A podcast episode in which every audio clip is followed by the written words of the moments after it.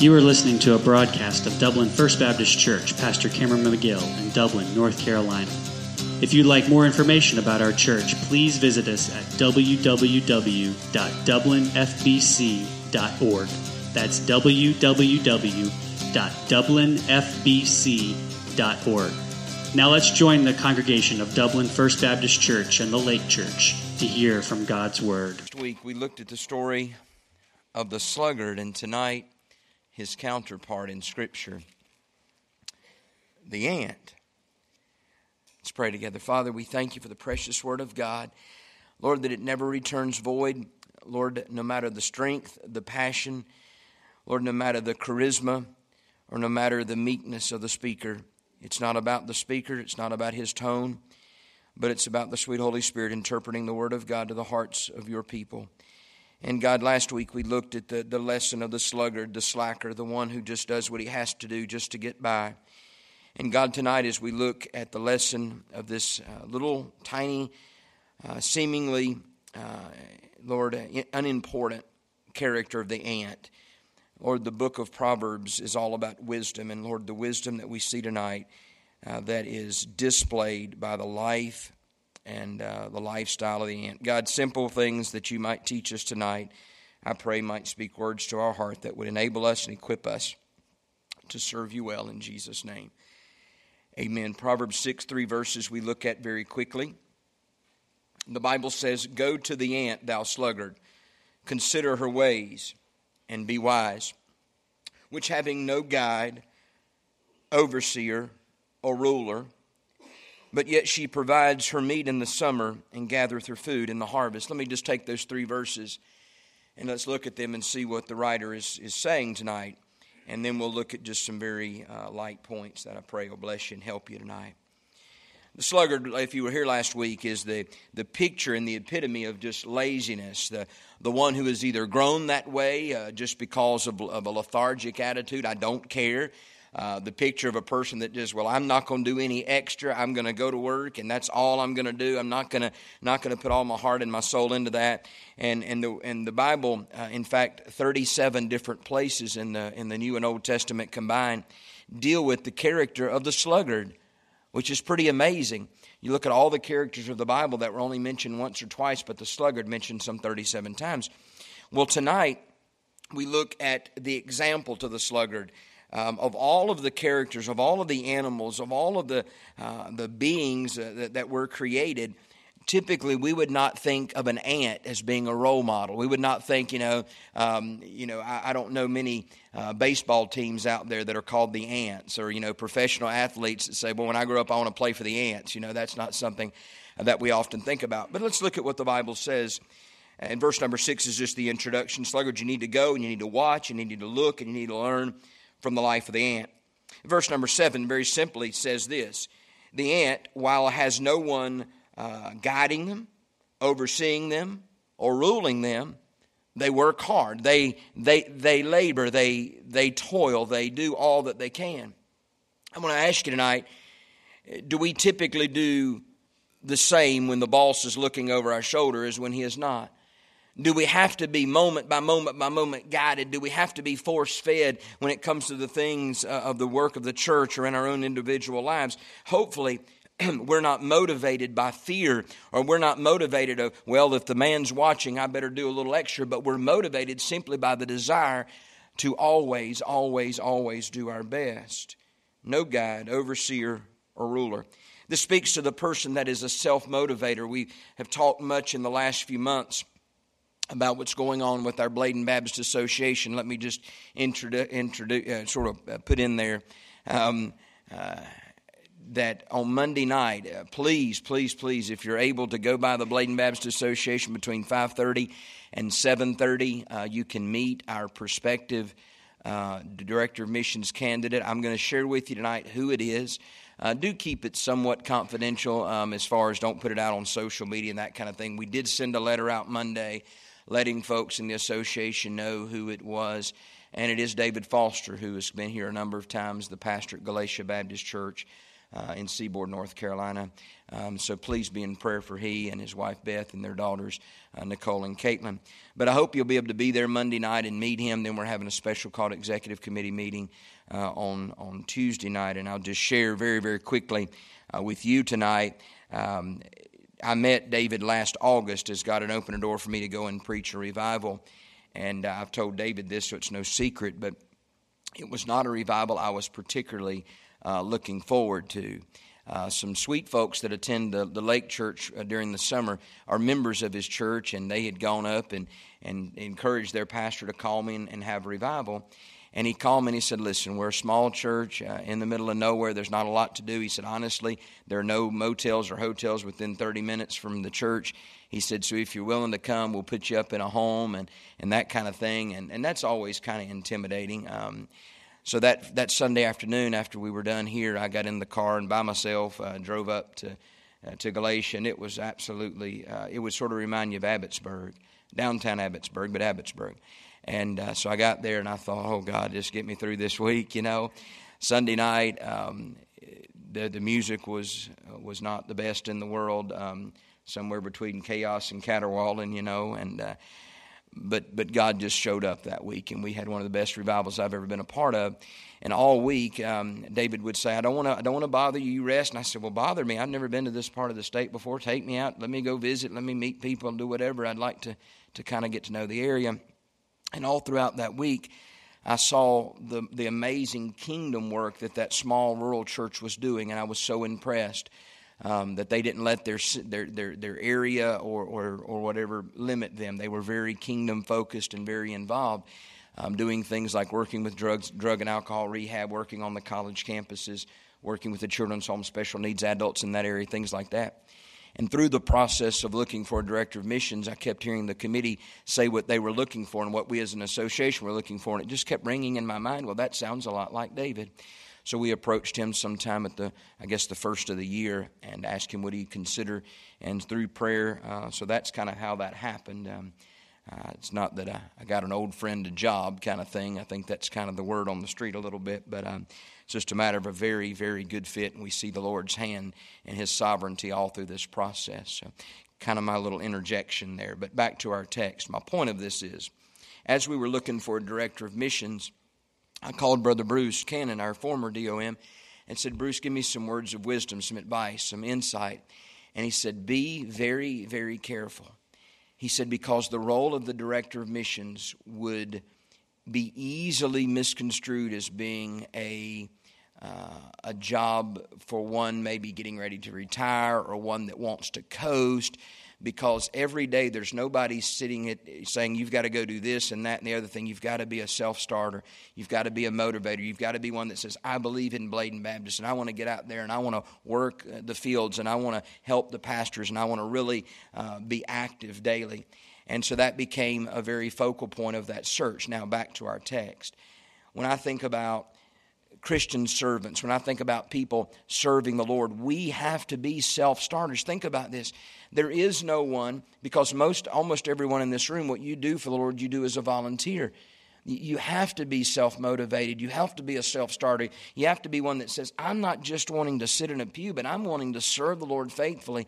So when we look at this story of the ant, it's not that he's doing what he has to do because you know, the, the, the, the queen ant is, is over, over his shoulder saying, You better do this. But he is faithfully every day, day in and day out, doing all that he can without uh, having to be prompted every step of the way. Number eight, verse 8 She provides her meat in the summer and gathereth her food in the harvest. Again, it's a picture of the opposite of the slacker. The slacker waits until it's too late. Uh, the slacker waits until uh, it, it's too far gone to begin planting the seeds, but the ant is methodical and is careful and is cautious and plans. You know, we talk a lot about vision in the church, and you know, we, we try to look way down the road. God, what are you leading us to do this month and next month and the next quarter and even into the next year, making those plans, and it's a picture of the life of the ant. Let me give you four things very quickly tonight, and I won't keep you long that we learn from the ant. Just some things that we can take. And as we do our Wednesday night services, our recharge services, we want to give you something that you can implement in your daily lives that'll help you in your walk. And, and none of this is new. Uh, but it's, uh, it's just a clear picture of the ant. Number one, I believe from the ant we learn the lesson that we must be confident. Have you ever looked at an ant? Uh, last week I had a little picture of the ant, and he was carrying a leaf that was about five times his size. You know, uh, an ant could look in the mirror and say, "I can't do anything." Right? You know, sometimes we as Christians say, "Well, what can I do? I'm just one person." I mean, what, what can I ultimately do? How much of a difference can I make? Let me just tell you, eh, one of my goals this year uh, as I travel the state through, for, our, for our Baptist State Convention is helping small churches discover that they can do large things well. Sometimes in a smaller church setting, we're able to do, do those things better because we're not so distracted by so many different things. We can truly keep the main thing the main thing. So, whether it's an individual believer or whether it's the church as a whole, confidence is so very important. A simple verse for that. Philippians 4:13, I can do all things through whom? Through Christ who gives me the strength. Wonder how can that little ant lift something? Think about this. How can that little ant lift something four times its size and ten times its body weight? Because God made the ant with the ability to do that. Think about this now, y'all. Let's don't oversimplify, but let's don't overcomplicate. God knew when He designed that little ant that that ant was going to need to do more than carry his own weight in order to perform the task and the duties that would be before him every day. The Bible says that God is our Father. We are His good children. We are, he is our good Father. We are His children. And He knows how to give us the good gifts. He knows what we're going to need every day. He knows what we're going to need. Whether if He calls us to teach a class and you say, Well, I don't know how to teach a class, He'll equip you as you go. I, I don't know how to, uh, you know, whatever it might be that He's leading you to do. Sometimes people say, Well, preacher, I'd love to go on a mission trip, but I, am afraid of big cities, or I'm afraid to fly, or I'm afraid of this. And I'm saying, Listen, you just, if God's truly calling you to do it, he will equip you every single way, every single day. There needs to be a level of confidence. Now, not arrogance, but confidence. Now, three things. Number one, I must do my part. Every ant in that colony realizes that he has a specific duty to do. That if he does not do his part, nobody else is going to do his part. Nobody else is going to step up and say, Well, you, you don't have to worry about it. I'll cover for you today. Every ant doing their part. If you see sometimes the amount of work that ants can get done is pretty amazing. Why? Because every ant sees the importance of his duty, the importance of what he does. There, there are people in here tonight, and you, you say, Well, preacher, I don't teach a class, and you know, I don't, I don't sing in the choir, I don't play an instrument, sing in the praise team. I, I don't feel like I'm contributing a lot to the work of the church. Let me tell you, if you're if you're uh, rolling up doors at six o'clock in the morning over at the lake, or if you're uh, keeping the children's church in the nursery here during our ten thirty worship service, those are not prize winning services. Those are not things that you're going to get your name in the bulletin or in the paper probably for doing. They're probably not going to give an award or name a stained glass window after you. But the fact of the matter is that you're doing what you're doing so that the gospel can be proclaimed, so that mothers and fathers can sit here and hear the gospel, so that people will be able to come in and worship at each of our campuses. I must do my part. Number two, I can do my part. Uh, one of the, the biggest lies of the enemy is to lie to you and say, look at your inadequacies. Look at all the things that you're going to be unable to do. Look at all the things that keep you from doing um, maybe everything that you'd like to do, whatever it might be. But the thing of the matter is, anything that God calls you to do, He's going to make sure you've got everything you need uh, to handle it. Um, not too long ago, I, we'd gotten some things, uh, something for Christmas had to be put together. And I remember opening the box up and I got all the things out of there and I thought, oh, there's a problem. There's, there's something missing. So I went back to the box and I looked around and in the very bottom of the box was a little plastic bag. And in that plastic bag were all the little nuts and bolts and screws and even a little tool to tighten everything up. And you see, we had all the components that were laid out there and they were large. But all of those large components were useless unless you had all the ingredients to connect them. Now, think about the church. The church is a big or- organism, it is a huge institution. You know, lots going on and a lot of moving parts. But having all those elements in place is a wonderful thing. But unless you have all the ingredients to bring them together and to put it together, uh, to mesh it together, it's all for naught. And that's where we fit in. So I must do my part and I can do my part. Think about it. every little part of that thing that we put together had a specific purpose. I remember there were some little parts, and I picked it up and I thought, this cannot have a specific purpose. This must just be extra. I can throw it away. But toward the end of the project, you think, wait a minute, I need that little screw, I need that little nut, I need that little bolt. It has a very, very specific purpose. Number three, I must do my part. I can do my part. And here it is my part is absolutely crucial. My part is absolutely crucial. We probably very seldom even think about the fact that our services are recorded. But to shut ins that look forward every week to whether it's through podcast or whether it's through YouTube on video, watching our Sunday morning services, listening to our Sunday night services, listening to our Wednesday night services, people count on those things. And, you know, somebody says, well, you know, if, if, Ray and Tommy and Pete and the guys, if they're not here and we don't have the video, we don't have the audio, we don't have the, the recording, it's no big deal. It's a big deal to the people that are looking forward to it. Um, it is absolutely amazing. We, we probably don't realize this, but we're, we're, grateful that it's taking place. During the summer, we reach a large number of people, hundreds and hundreds of people that we reach, and they get plugged in and they, they enjoy the music of our church and they enjoy the preaching of our church for some unknown reason. Ricky says it's because it helps them sleep at night, and it might be the case. Um, but what they do is they when they go back home, they live in different parts of this state and other states. They go back home, and in the off season, every once in a while, I'll get an email and he'll say, Man, I'm really enjoying uh, the messages lately. Last week, the message on so and so really touched me. I'm going, Who are you? I don't even recognize your name in this email. And I have to kind of play along a little bit till I finally connect the dots and figure out who they are and realize that, that there are people that are counting on that. So, does that seem insignificant? To us, it might, but to those that are counting on it, it's not. Here's my point whatever it is that you're doing, that God's enabled you and equipped you and called you to do, it is a critical and a crucial part of the work of the church. Number two, not only must we have confidence, and that's learned from the life of the Yan who says, I can, I can, I can, but secondly, we must be committed. The Bible says in Colossians 3.23, and whatsoever, that's a big word, mm, whatsoever you do, do it heartily as to the Lord. I love to see people doing what they do heartily.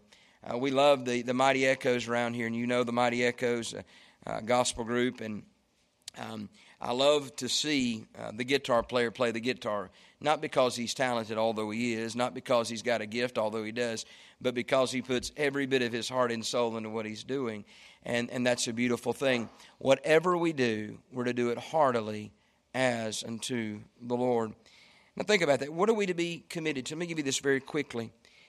Why should we do everything so heartily? Is it really, really that important? Absolutely commitment is not about us, but first of all, we're committed to a great purpose. Matthew 16, 18, Jesus says, Upon the rock, talking about himself, I will build my church. And then the gates of hell shall not prevail against it. So we become part of the building blocks of that church. Now we are pebbles, like, like Peter was, and, and we're not the cornerstone. Everything's not built around us. But we realize that what we're doing is playing a very critical and an important part of this overall purpose of the church. Um, whatever it is that we're doing. Secondly, we're committed to a greater person. In other words, it's not about us. It's not about, well, I'm going to sing so that people appreciate my singing, right? Um, it's not that, well, I'm going to teach a class so that I feel good about myself, or I'm going to serve on a committee so that I can walk away saying, well, I'm, I'm good at this or that or that. But I'm going to do whatever I'm going to do. And it's all about serving Jesus. It's all about regarding Him, the chief cornerstone, but grateful to be a pebble. Thirdly, not only are we committed to a, a greater purpose and a greater person, but also a greater process. And this is where the ants really give us a clear indication of how things work. Now, think about that. An ant does a lot, but in and of himself, in the big picture, does very little we count on one another. We rely on one another. And, you know, I, I, many times I'll be riding down the road and, and, and thinking, and I, I, go through the list of people in my mind that I know week in and week out are doing so much. And I actually am amazed at times the amount of time people invest and put into preparing their lessons and preparing the music that we hear and all these things. And I realize it is a tremendous process to put all this together. Last Tuesday, uh, I was in a, um, a meeting up in Winston-Salem. And, uh, I was talking to Rob Peters. Rob Peters is the pastor at the Calvary Baptist Church in Winston-Salem. And you talking about a church, this place is just uh, started with 40 people and they got about 5,000 now and then 10 different campuses. They're starting 100 churches in the next 10 years. And I'm talking to this guy and I'm thinking, how in the world do you even know what your church is doing? Um, I can't imagine on Sunday morning showing up for church and 5,000 people being there. I mean, you know, how, how where would you even begin? And um, but the fact of the matter is that God has called him to that congregation. He's going to equip him to handle that. But I think about no matter how small or large the church is, there is a process of what God has called the church to be. And, and so, how important it is for us to work together. Number three, not only we, we to be confident and be committed, We're to be connected. 1 Corinthians chapter 12, love that chapter. It's a chapter of the Word of God that talks about the body of Christ and how all the parts work together. Now, admittedly, I, I, wouldn't begin to know where to work on a new vehicle. Brother Ricky had a car breakdown the other day, and man, I tried. I think I wouldn't have been for my trying. I probably would have saved you a few hundred dollars. But anyway, I apologize for that. But you look at a new car now, and you look and it's complicated. There's a big plastic cover over the whole engine, so that I guess people like me don't even try to get into it.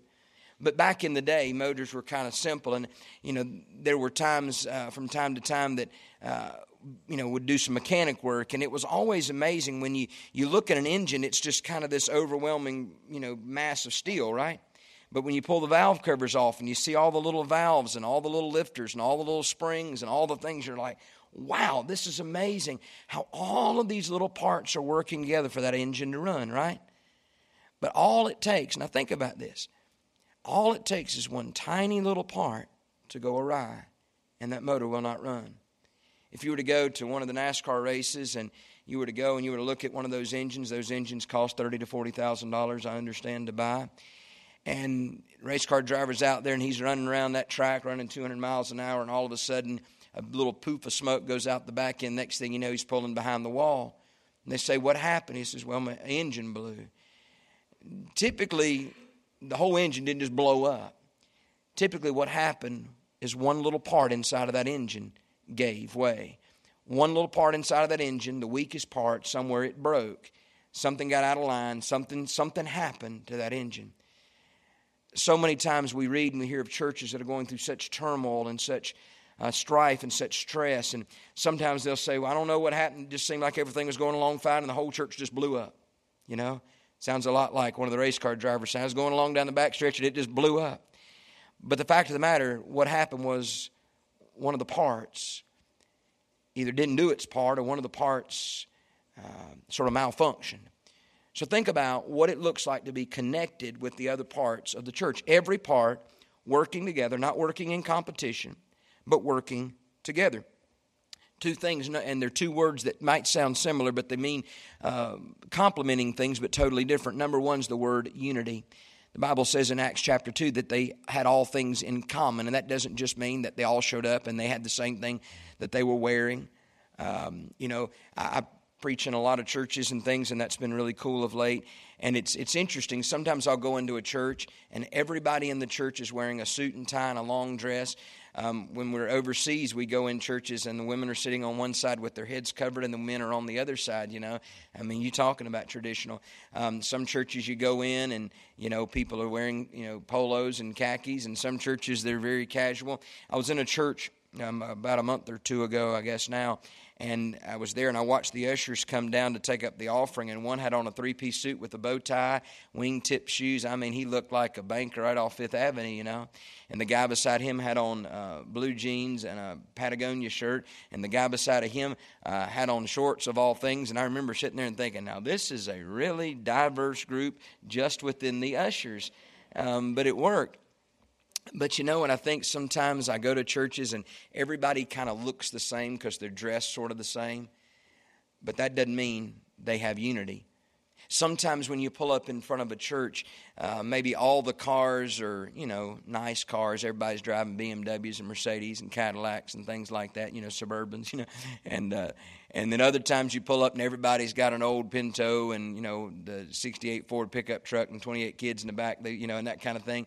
And, and you look at those churches and you think, well, that's the rich person's church or that's the more, you know, poor person's church. Well, they must have, they must have unity because they're just alike.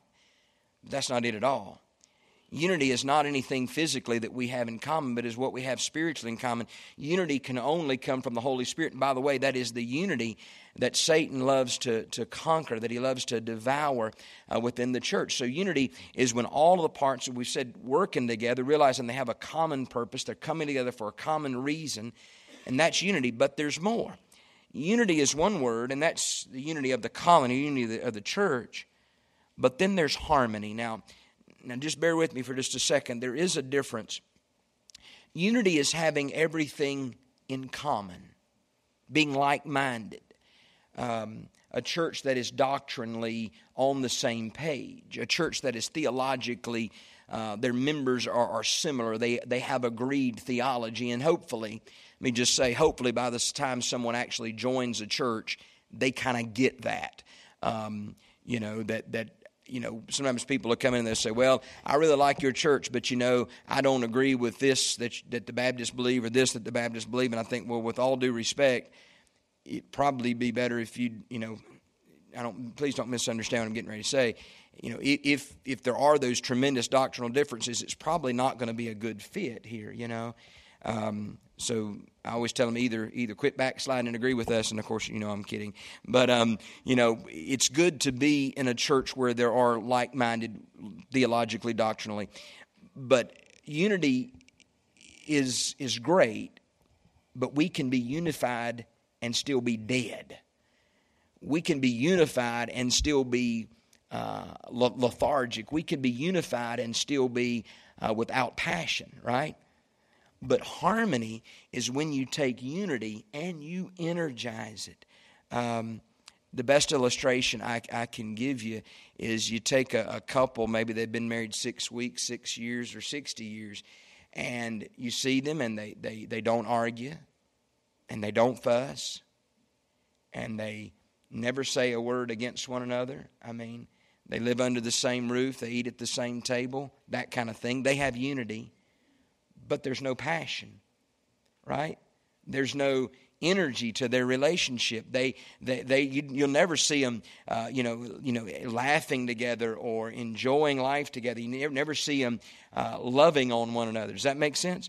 Well, a church can have unity in that. Well, they're not fussing, and, and they're not fighting, and they're not divided and they seem to kind of be getting along and they come eat at the same table and worship at the same you know pew but there's no passion. There's no excitement. There's no enthusiasm. There's no vision. There's no desire to serve the lord and be faithful in those pursuits. So harmony is when you energize that unity. And not only are we marching down the same road we are doing so boldly and with much excitement and zeal. So there's unity in the colony, and there's also harmony in the colony. Have you ever watched ants? There are no lazy ants. They are eager, they are enthused, they are energized, they are busy uh, carrying out the task of the colony. Finally, we're to be confident. Hmm? Oh, you guys I'm saying? Y'all, y'all like to have Tiffany. Yeah, they just gonna bite you. Anyway. I never heard of a fire ant until I moved to Bladen County. Fire ants, chicken bogs, and chicken and pastry. And I never and I never never met a brisson. But I'm glad I have all those except for the fire ants. Yeah. Be confident, y'all, like the little ant. Be committed like the little ant. Be connected like the little ant. And then finally, be consistent be consistent. The ant understands his purpose day in and day out. I think that would get so boring. Now, here's something we've got on the ant, y'all. The ant's task is simply to work till he dies. Somebody said, Well, that sounds a lot like me, you know. You must have seen my 401k. Mine's like a 4.01k, you know. But um, I'm thankful to know that we're not working till we die we're working till Jesus comes or until he calls us home. 2 Timothy 4, chapter number 2. The Bible says this Paul writing a letter here to his son in the faith, Timothy, his predecessor, his beloved. And he says, Timothy, preach the word. Preach the word in season and out of season. Because, see, Timothy, there's going to come a time when people will not want to hear the truth anymore. They will want teachers who will tickle their ears and basically just tell them whatever they want to hear. So I call this seasonal consistency.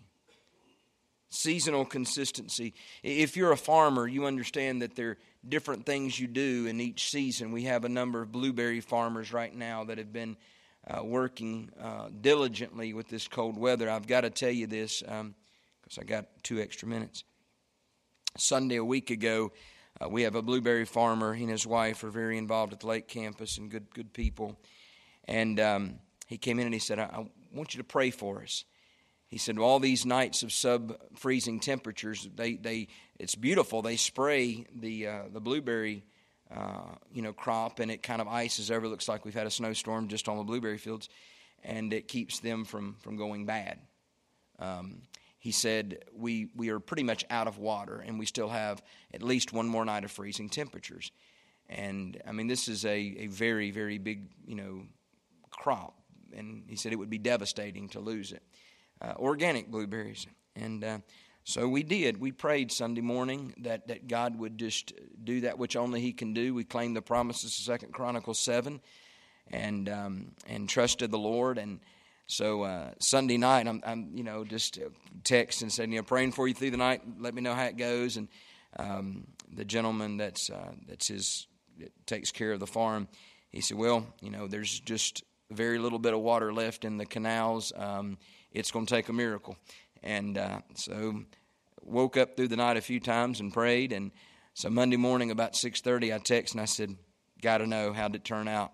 And he texts one word back, "Miracle."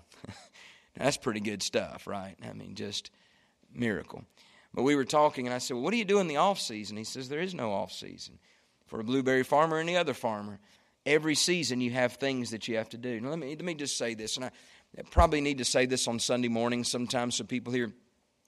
Churches go through seasons. There are seasons where you are growing, and it's just like every week somebody's joining the church and people are getting saved and being baptized. And then you go through seasons at times where it seems like, you know, we're not seeing salvations as much as we, we desperately want to see. God, are you, are, are you still working? And then we look back and we see those are the seasons that people are growing their spiritual roots. Those are the seasons that we're, we're kind of embracing the growth of the last season. Um, there have been times in our church where we grew so fast it was actually unhealthy growth. Um, we were growing numerically, but spiritually we were not. We were not growing, and and many of those people kind of drifted through. So there are times that a church goes through a season. You might look back and say, "Well, we didn't have the growth this year that we did last year, the year before." But from an eternal standpoint, you say, oh, we did have the growth. Absolutely, we had the growth.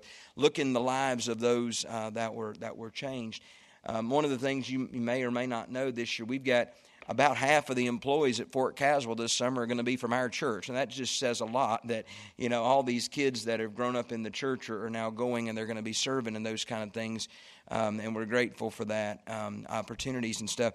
So there are times that you see growth in different ways. But back to our text. Here, here we go. There are seasons of sowing and there are seasons of reaping. The fact of the matter is, we will never experience the season of reaping unless we go through the season of sowing, right? We have to make those investments if we want to reap those dividends. If we want to one day, and one of my desires is we come to a point in our church where we see uh, young, men walking the aisle and saying, God has called me into you know, vocational ministry, to see young ladies walk the aisle and say, God's calling me to be a missionary, those kind of things. And I want to see that. But we're not going to see that unless when they're young we're investing in them and we're, we're, we're imparting the word of god and we're, we're giving them the gospel and we're sharing with them about the lives of missionaries that's why it's so important Sometimes people say, well, you know, we just sit and we tell the kids about missionaries and their life story. And on the first Wednesday night, we hear about a missionary and they share. Well, it's sometimes through those missionary stories that hearts are touched and those decisions 10 years down the road are made. And, um, and that's, that's a great thing, you know. So there's those seasons of sowing and reaping, those seasons of planting and harvesting, and both require a lot of work. And then, thirdly, there are seasons that we spend in the fields and then the seasons that we spend that are just absolutely fruitful. We shared in our staff meeting this morning and uh, challenged the guys that we each get very serious about bringing people into the kingdom. If we want to see people walking the aisle and accepting Christ, if we want to see people being baptized, if we want to see people surrendering their life to Christ, that's not going to happen by just having good music or good preaching or good programs or it's going to happen when we get serious about getting out into the fields, rolling up our sleeves, and doing the work that Christ has commanded us to do, and that is to be His witnesses uh, here in our Jerusalem. So, some lessons from the ant tonight.